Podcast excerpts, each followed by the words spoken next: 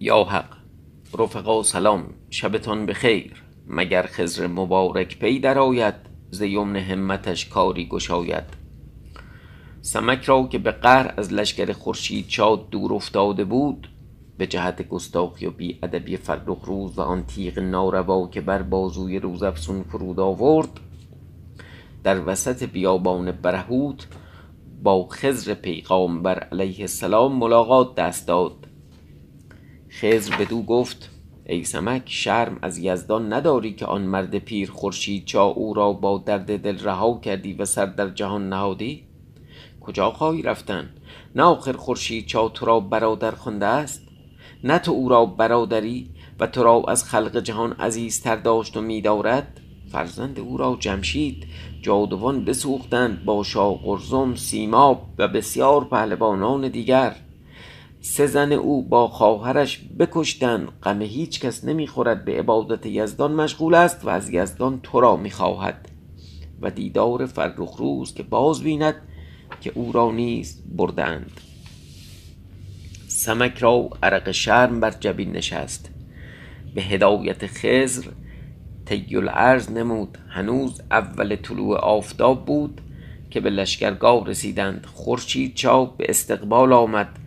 از او عذرها خواست دلجویی کرد. از آن جانب سپهداد فرزند قادسه جادو تدارک رزم دیده بود و به طریق جادوی بر آن بود تا کار لشکر خورشیدچا یکسره تمام کند. غافل از این که خضر نبی بر مشتی خاک وردی خوانده آن را به سمک داده تا هنگامه جنگ از دست بیندازد. آن خاک از دست بینداخت. خلق در نظاره از هر دو جانب که آن تیرها به قدرت یزدان از روی هوا بازگشت. از هر تیری پاره آتش بیرون جست در همان کس افتاد که انداخته بود. همه بسوختند چنان که هیچ کس نماند. نعره شادی از لشکر خورشیدچا برآمد خرمی کردند. خورشیدچا شاد شد شاهجان با سپاه دلتنگ شدند. و از آن کار عجب داشتند و بترسیدند. گفتند این چه قومند؟ رویین گفت ای شاه با ایشان هیچ نتوان کرد مگر به چاره و حیلت و غفلت که ایشان را باشد. بفرمود طبل آسایش بزدند. هر دو سپاه بازگشتند رو به آسایش نهادند. همگان در سخن بودند که این کار چگونه افتاد. کسی به جنگ بیرون نیامد. جادوان بر عزم آن رفتند که ایشان را بسوزند. کار کردند خود بسوختند. مگر جادوی واژگونه کردند؟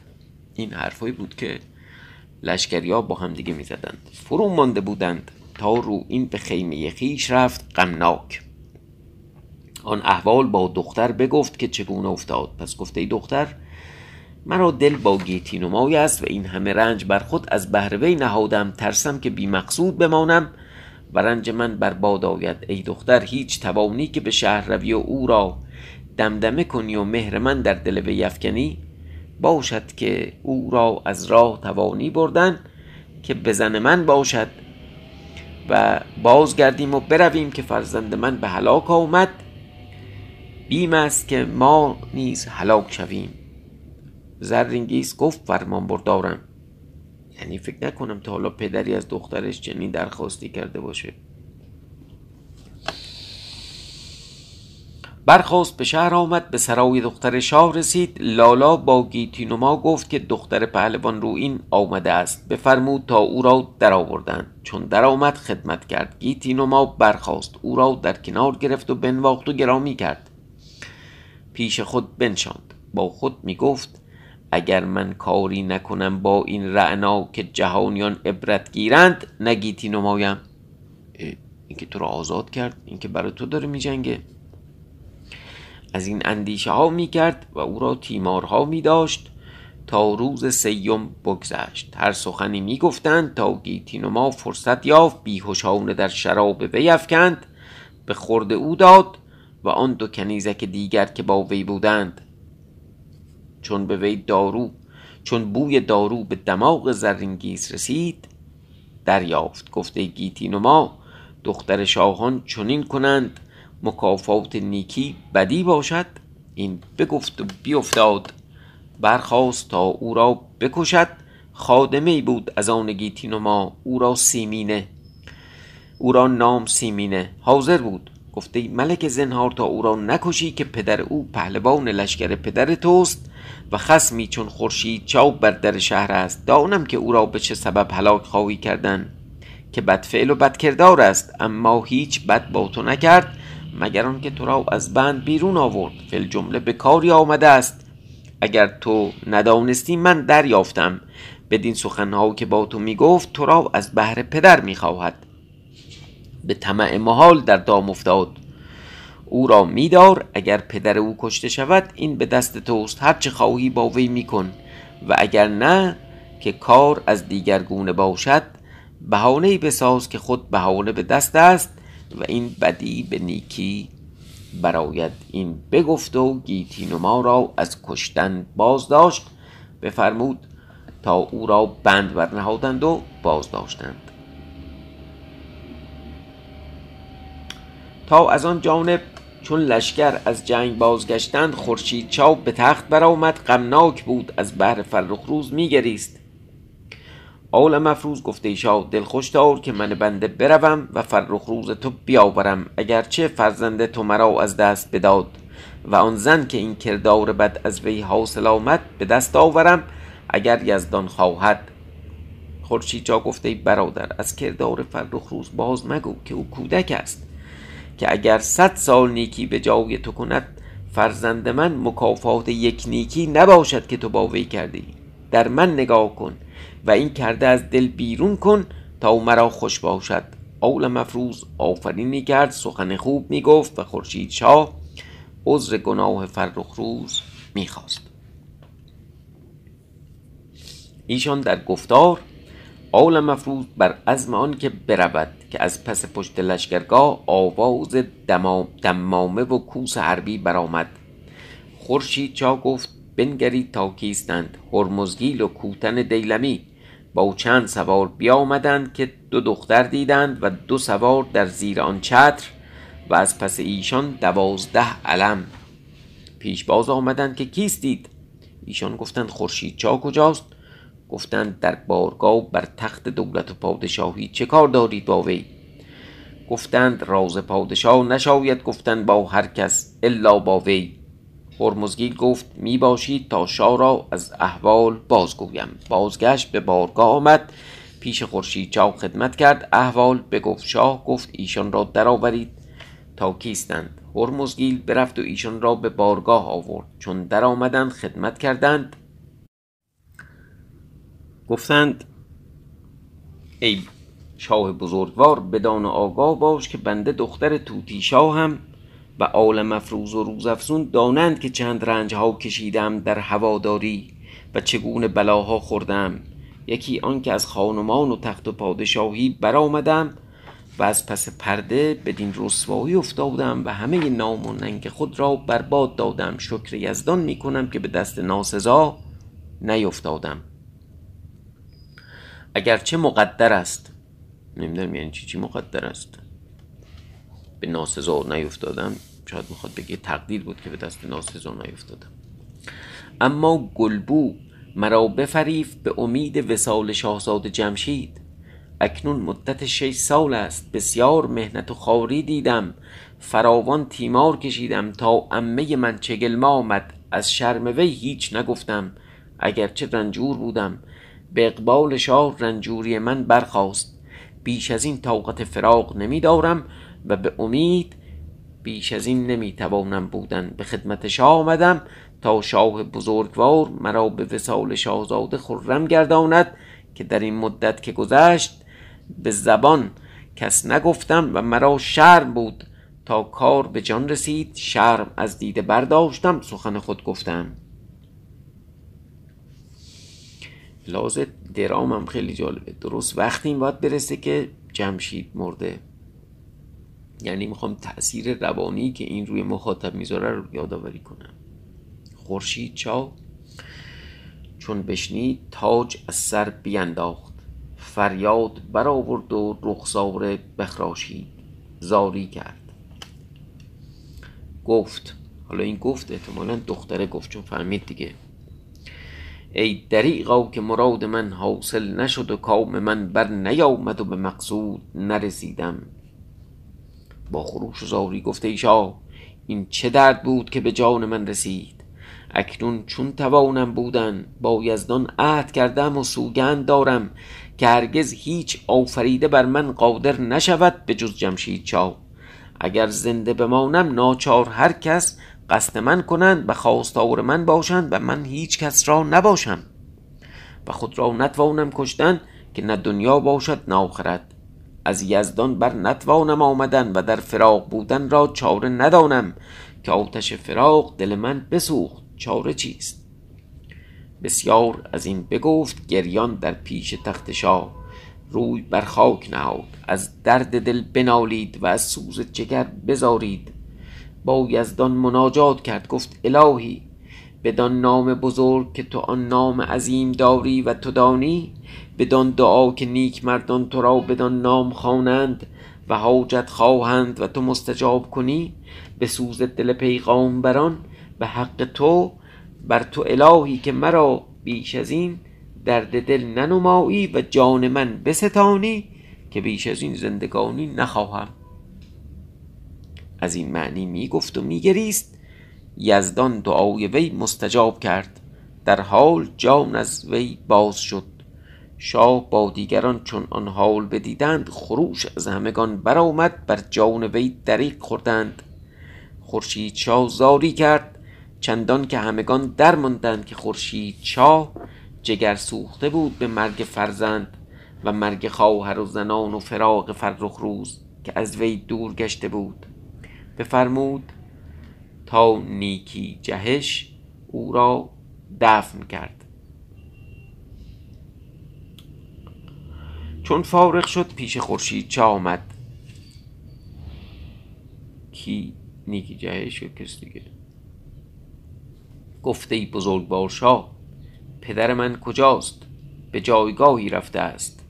شاه گفت ای دختر پدر تو با فرزند من و فلان و فلان پهلوان همه آن روز در آتش جادوان بسوختند. نیکی جهش بگریست و زاری نمود و تعذیت پدر بداشت. نیکی جهش دختر شاقرزون بود فکر کنم. اگر یا دختر سیما بود یادم نیست. انقدر ماشاءالله اسم و اینا زیاده دیگه دست در رفته. چون فارغ شد بعد از سه روز پیش خورشید چه آمد و خدمت کرد. گفته ای بزرگوار شاه اگرچه دخترم پایه مردان دارم و میدانداری توانم کردن نه چنان که مردم شهر سیماب. که من در آن برآمدم که مرا در کودکی آن هوس بود و پنهان از پدر تعلیم می کردم و دیگر از آن روز که شاهزاده فرخ روز بدین ولایت آمد و این مردی ها نمود مرا هوس بیشتر گرفت و در این چند سال از آموختن نیاسودم و مرا آگاه نبود که پدر من را این کار پیش آمد که من از بحر زرستون آمدم و در خدمت وی از بحر حرمت شاه و شاهزاده. اون دختری که مرد زرستون بود در و او خود رفت با نام نیکو که دختر به وفا در جهان در جهان که دختر به وفای وی در جهان ندیدم. اشتباه زده که دختر به وفا در جهان وی را ندیدم ولی همینه دیگه. آفرین بر چنان دختر باد که چون دل به شاه جمشید داد از وی باز نیستاد. چون به دیدار وی نرسید به مرگ به وی شد. اکنون بدین گونه کار افتاد. بفرما تا کوس حربی فرو کوبند تا من در میدان روم و عوض خون پدر باز کنم تا روان پدر از من خشنود باشد. خورشید چاپ بفرمود تا کوس حربی بنواختند سپاه روی به میدان نهادند. از آن جانب جام با لشکر عزم میدان کردند. هر دو سپاه راست بایستادند آبان در پیش جام خدمت کرد. گفته ایشا امروز نوبت مراست و به کارت جنگ کردن فدایی بودند. یعنی؟ یعنی احتمالا منظورش اینه که شغلشون همین به کارت جنگ کردن بود ولی فدایی بودند روی به میدان نهاد و آن قوم دو هزار مرد بودند همین قوم آبان. دو هزار مرد بودند پیشرو ده هزار خدمتکاران ایشان.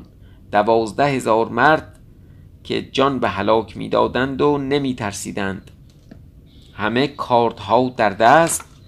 چون نیکی جهش بدان گونه دید با آن دوازده هزار مرد که با خود آورده بود همه تیرانداز دست بر ایشان گشادند. ایشان به کار تیرها از خود باز می داشتند پیش می آمدند تا در هم افتادند. از یکدیگر می کشتند که نیکی جهش به آبان به آبان رسید. او را تیغی زد و بکشت. عجب کاری افتاد.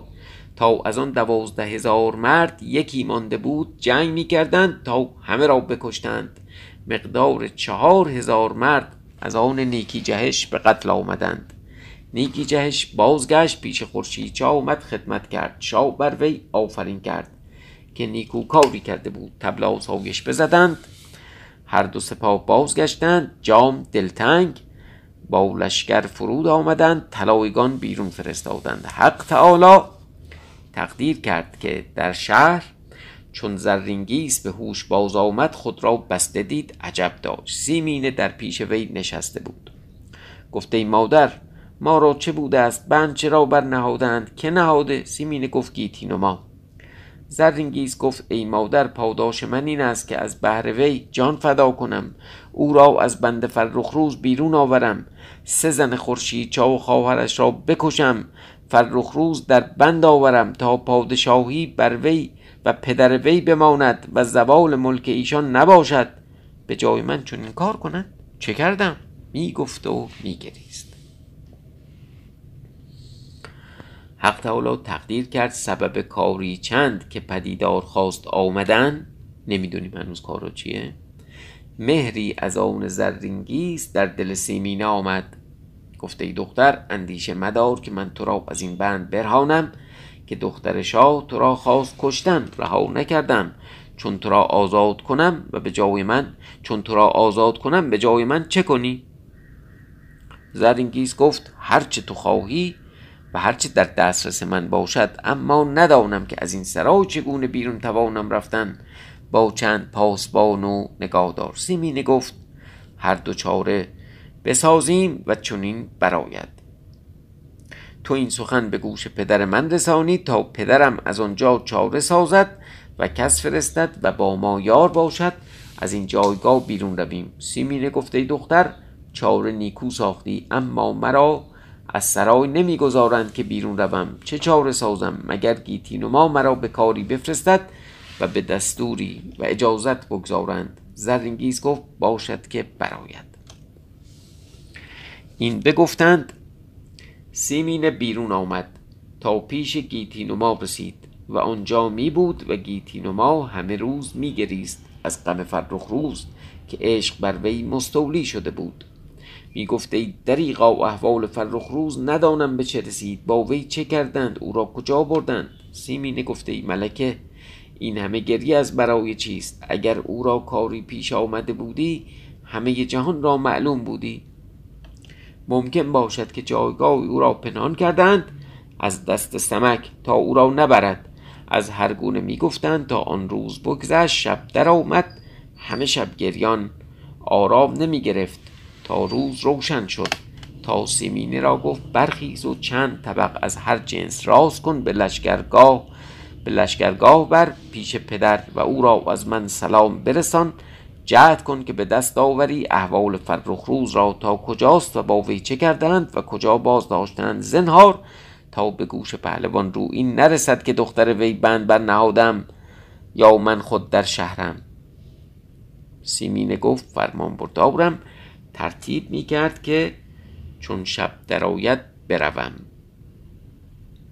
حق تعالی تقدیر کرد که هم در آن روز در لشکرگاه آواز کوس حربی برآمد هر دو سپاه رو به میدان نهادند نقیبان صف لشکر بیاراستند. از لشکر خورشید چا نیکی جهش دختر شاه سیماب در میدان آمد بر اسبی بادپای سوار خود را به سلاح رزم آراسته.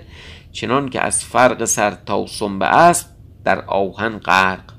سخت چالاک و چابک به میدان آمد. خورشید چا گفت این سوار بدین چالاکی کیست؟ گفتند ایشان نیکی جهش دختر شاسیماب آفرین کرد تا نیکی جهش در میدان آمد. جولان کرد مرد خواست. سواری در میدان آمد نیکی جهش او را نیزه زد و بینداخت. دیگری آمد بکشت تا بیست سوار بیفکند. رو این براشفت روی به میدان نهاد. بر اسبی بادپای سوار گشته زره پوشیده جوشنی و خودی عادی کردار بر سر نهاده. ساقین و ساعدین در بسته کمان در بازو افکنده. گرد کمر تیر یازده مشتی آراسته و تیغ همائل و درد در پس پشت نیزه چون ستونی بر دست گرفته. خیلی شبیه این نقاشی هایی که از شوالی ها می‌کشن. بدین گونه نعرزنان به میدان آمد پیش نیکی جهش. کی بود اون در واقع؟ روین احتمالا نرگه آره دیگه روین بود. بعد از اینکه 20 نفر رو کشت روین با این لباس ها اومد بانک بر وی گفت چیست این همه شتارت بگو تا نام تو چیست و نسب از که داری و تو را چه خوانند؟ نیکی جهش گفت نام مردان در سر تیغ مردان باشد. همکنون تیغ من نام من تو را بگوید. بیاور تا چه داری رو این براشفت نیزه بر نیزه نیکی جهش افکند بسیار به نیزه با هم بکوشیدند تا نیزه ها در دست ایشان بشکست. نیزه شکست از دست بینداختند دست بزدند تیغ الماس رنگ دیدار تنگ جوهر سنگ از جفت برآوردند. درها در پنجه گرفته تیغ در سر و فرق یکدیگر نهادند. تا در دست ایشان بشکست. بر یکدیگر زفر نیافتند. ناگاه رو این درآمد کمربند نیکی جهش بگرفت. نیکی جهش نیز دست دراز کرد کمربند رو این بگرفت. ساعتی این قوت کرد زمانی او زور نمود. تا هر دو از کار فرو ماندند خورشید آفرینی کرد. بر جان نیکی جهش بترسید بفرمود تبلا سایش بزدند هر دو بازگشتند. در آن ساعت آل مفروض پیش خورشید چا ایستاده بود خدمت کرد گفته شاه به طلب فرخ روز می‌روم ما را به دعا یاد میدار. این بگفت با روزافسون و ابرک روی برا نهادند برفتند. حق تعالی تقدیر کرد که چون ایشان به کنار شهر آمدند در حال سیمینه را دیدند با بیست کنیزک هر یکی طبقی بر دست روی به لشکرگاه نهاده. آل مفروض چون آن کنیزکان دید با خود گفت این زنان که به لشکرگاه میآیند از کاری خالی نیست. روی به روز افسون کرد گفته ای خواهر کار توست که خود را در میان ایشان تعبیه کنی و به لشکرگاه روی و بازدانی و همه احوالها معلوم کنی. روز افسون گفت فرمان بردارم. بیامد بر سر راه ایستاد. همه درگذشتند کنیزکی بازپس همه بود. روز افسون به زبان شکسته گفته خواهر مرا چیزی ده که امروز هیچ نخوردم. آن کنیزک شفقتی در دل آورد گفت چیزی به وی دهم چه باشد آخر درویشی را راحت برسد که نشانی نیست بر آنچه من دارم. این کم است یا بیش کسی؟ چه میفهم از این طبق چیزی کم بشه آن کنیزک دست در طبق کرد تا چیزی به وی بدهد روز افسون بر وی دعا می‌کرد. تا کنیزکان پیش رفتن آن کنیزک دست برآورد و کلیچه ای کلیچه ای دو برآورد دوتا تا به دست وی داد آول مفروز و ابرک بر قوام ایستاده بودند. به ایشان رسیدند که روزافزون آن کلیچه خواست که بستاند. کنیزک را بگرفت کنیزک خواست فریاد برآورد آول مفروز گفت آنچه داری به ویده کنیزک بترسید طبق از دست بداد. روزافزون گفت جامه بیرون کن با هرچه پوشیده ای کنیزک هرچه پوشیده داشت بیرون کرد. روز افسون در پوشید خود را برانگونه راست و طبق بر دست گرفت و روی برا نهاد. بر پی آن کنیزکان برفت. آل مفروض گفت چون بازگردی به شهر به سرای سعدای که ما آنجاییم. پس آن کنیزک را بکشتند و پنهان کردند و این بدبخت از راه شفقت به شما دو تا کلوچه داد. پنهان کردند در خاک از بهران که زن بود. این جمله یعنی چی؟ پس آن کنیزک بکشتند و پنهان کردند در خاک از بهر که زن بود. من خیلی عضو می‌خوام ایشان به سرای سعد آمدند. روز افسون بدان کنیزکان رسید با ایشان به بارگاه جام آمدند شاه بر تخت سیمین پیش آمد خدمت کرد آن طبقها بنهاد. شاه از دختر خبر پرسید سیمینی گفت به اقبال شاه رنجی نیست به سلامت است. روین پهلوان حاضر بود که جام با سیمین سخن می گفت تا یک بار اشارت به روین کرد که برخیز و برو که با تو سخنی دارم. روز افسون اشارت سیمینه بدید که او را نگاه می داشت. حواسش جمع بود. چون رو این برخواست و برفت روز افسون نیز برفت که خیمه رو این نزدیک بود. در گوشه برابر رو این بیستاد تا سیمینه از بارگاه با کنیزکان بیرون آمد. کنیزکان را گفت شما این جایگاه می باشید تا من بیایم ایشان را در پیش بارگاه بداشت. خود پیش رو این آمد خدمت کرد بنشست گفت ای پهلوان دختر تو زرینگیست تو را سلام میرساند. روین گفت از کجا؟ سیمینه گفته ای پهلوان گیتین و ما او را در بند کرده او را از بند دشمن بیرون آورده. آن جمله اینجوری باید بشه ای پهلوان گیتین و ما او را در بند کرده است که او را از بند دشمن بیرون آورد. داره مثلا یه جور تنم می‌زنه که به در ازای خوبی او بدی کرد. رو این گفت گیتین و ما در شهر است. گفت بلی رو این گفت اکنون تدبیر چیست؟ چه می باید کردن؟ سیمینه گفته ای پهلوان من بر خود گرفتم که او را از بند برهانم. رو این گفت نیکو گفتی این کار تمام توانی کردن که گیتی نمای بیاوری تا تو را بزنی کنم. سیمینه هم می‌خواد بگیره. سیمینه گفت من خود بدین کار آمدم. باید که فردا به شب ده مرد بفرستی تا پیرامون سرای شاه بگیرند تا من ایشان را بیاورم. رو این گفت چنین کنم. روز افسون هرچه می‌گفتند میشنید. تا سیمینه برخواست که برود. روز افسون روی برا نهاد تا به شهر رود و به سرای سعد رفت پیش عالم افروز. خب. و همه احوال بگفت. عالم افروز گفته خواهر من دانستم که ایشان به کاری می و مرا یقین بود که گیتی ما دل با ما دارد اکنون درستتر شد. هیچ دیگر نگفت. تا از آن جانب سیمینه از پیش رو این برخواست تا برود که رو این به پای برآمد او را در کنار گرفت. شفقت نمود. شفقت چیه؟ گفت جهد کن تا زود به مقصود رسیم. یعنی معلومه دیگه چیه قصه دیگه. توضیح توضیح واضحات ندم. گفت جهد کن تا زود به مقصود رسیم. سیمینه گمان برد که اگر آن کار بکند زن وی خواهد بود. بر امید وسال رو این گفت فرمان بردارم. بدین کار کمر بستم. روی برا نهاد با کنیزکان. به شهر آمد پیش گیتین ما. گفت رفتم و هیچ احوال فرخ روز نشنیدم. از هیچ گونه. گفتم با پدرت از هر معنی که مگر از فرخ روز چیزی گوید هیچ نگفت. گیتی ما چون بشنید از غم او را تب آمد. و در آن تب رنجور شد تا سیمینه برخواست پیش زرینگیس آمد. احوال بگفت که من رفتم و احوال با پدرت گفتم ده مرد خواستم تا تو را به ایشان بسپارم. زرینگیس آفرین کرد. می بودند تا شب درآمد. جهان تاریک شد و دست عالم افروز با روز افزون و ابرک بگرفت. کی گرفت؟ آها خیلی جالبه. شب. جهان تاریک شد دست عالم افروز با روز افزون و ابرک گرفت. بیرون آمدند تا به در سرای شاه رسیدند. ده مرد دیدند.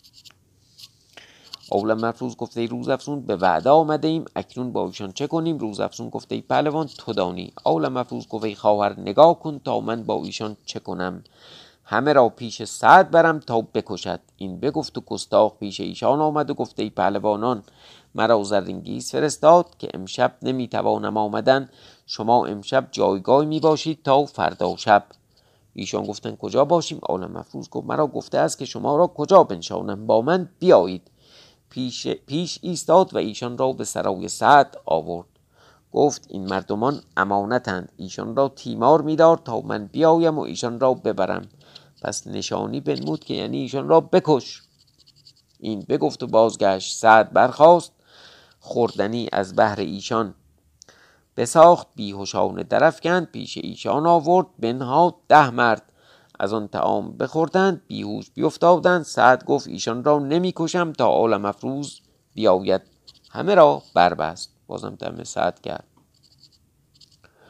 تا از آنجا عالم افروز بیامد. ابرک را گفت کمند برانداز که تو جوانی و با قوت. ابرک کمند برانداخت در گوشه بام محکم کرد. عالم افروز به فال نیک آمد دست در کمند زد به بالا برآمد. در آن ساعت سیمینه می گفت نه که رنجور است از غم شافرروخ شافرخ روز زرینگیز گفت چند کس پیش وی می باشند گفت دو کنیزک و خادمی نام او انبر زرینگیز گفت روا باشد. از آن جانب آول مفروز از قفای ایشان. چون به حجره رسیدند گیتی نما نگاه کرد زرینگیز را بدید به پا برآمد. زرینگیز گفت ای سیمینه برو و پهلوانان را که آمده اند بیاور. آول مفروز و روز افزون و ابرک در شدند. گفتند ما آمدیم چه می باید کردن؟ که آول مفروز یک مشت بر گردن زرینگیز چنان زد که او را از پای درفکند گفته ای رنا تو پنداری که سمک ایار بمرد و جهان به دست تو دادند تا هرچه خواهی می‌کنی. همگان باز مانده بودند تا او را بربست. ابرک سیمینه را بربست. گیتی نما نیکو نگاه کرد. آول مفروز را دید. در پای وی افتاد. گفت شاد باشه ای مرد. یزدان به فریاد تو رساد. چنان که به فریاد من رسیدی که اگر مرا می بردند هلاک بود. بسیار عوض خواست. بر وی آفرین کرد. تا آول مفروز گفت ای ملکه تا اکنون مرا اعتماد بر تو نبود. اکنون هست. چرا؟ دانستم که دل با ما داری و آنچه می کردی از دوستی بود که دوستان بسیار کارها کنند که هیچ دشمن نکند. دل خوشدار که ملکه جهان گشتی برخیز تا برویم. هر دو را دهان بیاکند برگرفتند روی برا نهادند به سرای سعد آمدند. آن ده مرد افتاده بیهوش. آل مفروض گفت ای سعد چرا ایشان را نکشتی؟ در حال هر ده را سر ببریدند. بفرمود تا همه را به در سرای شاه بردند سرهای ایشان بیاویختند تنها بیافکندند خشونت قصه رفت بالا شبتون بخیر. خداحافظ.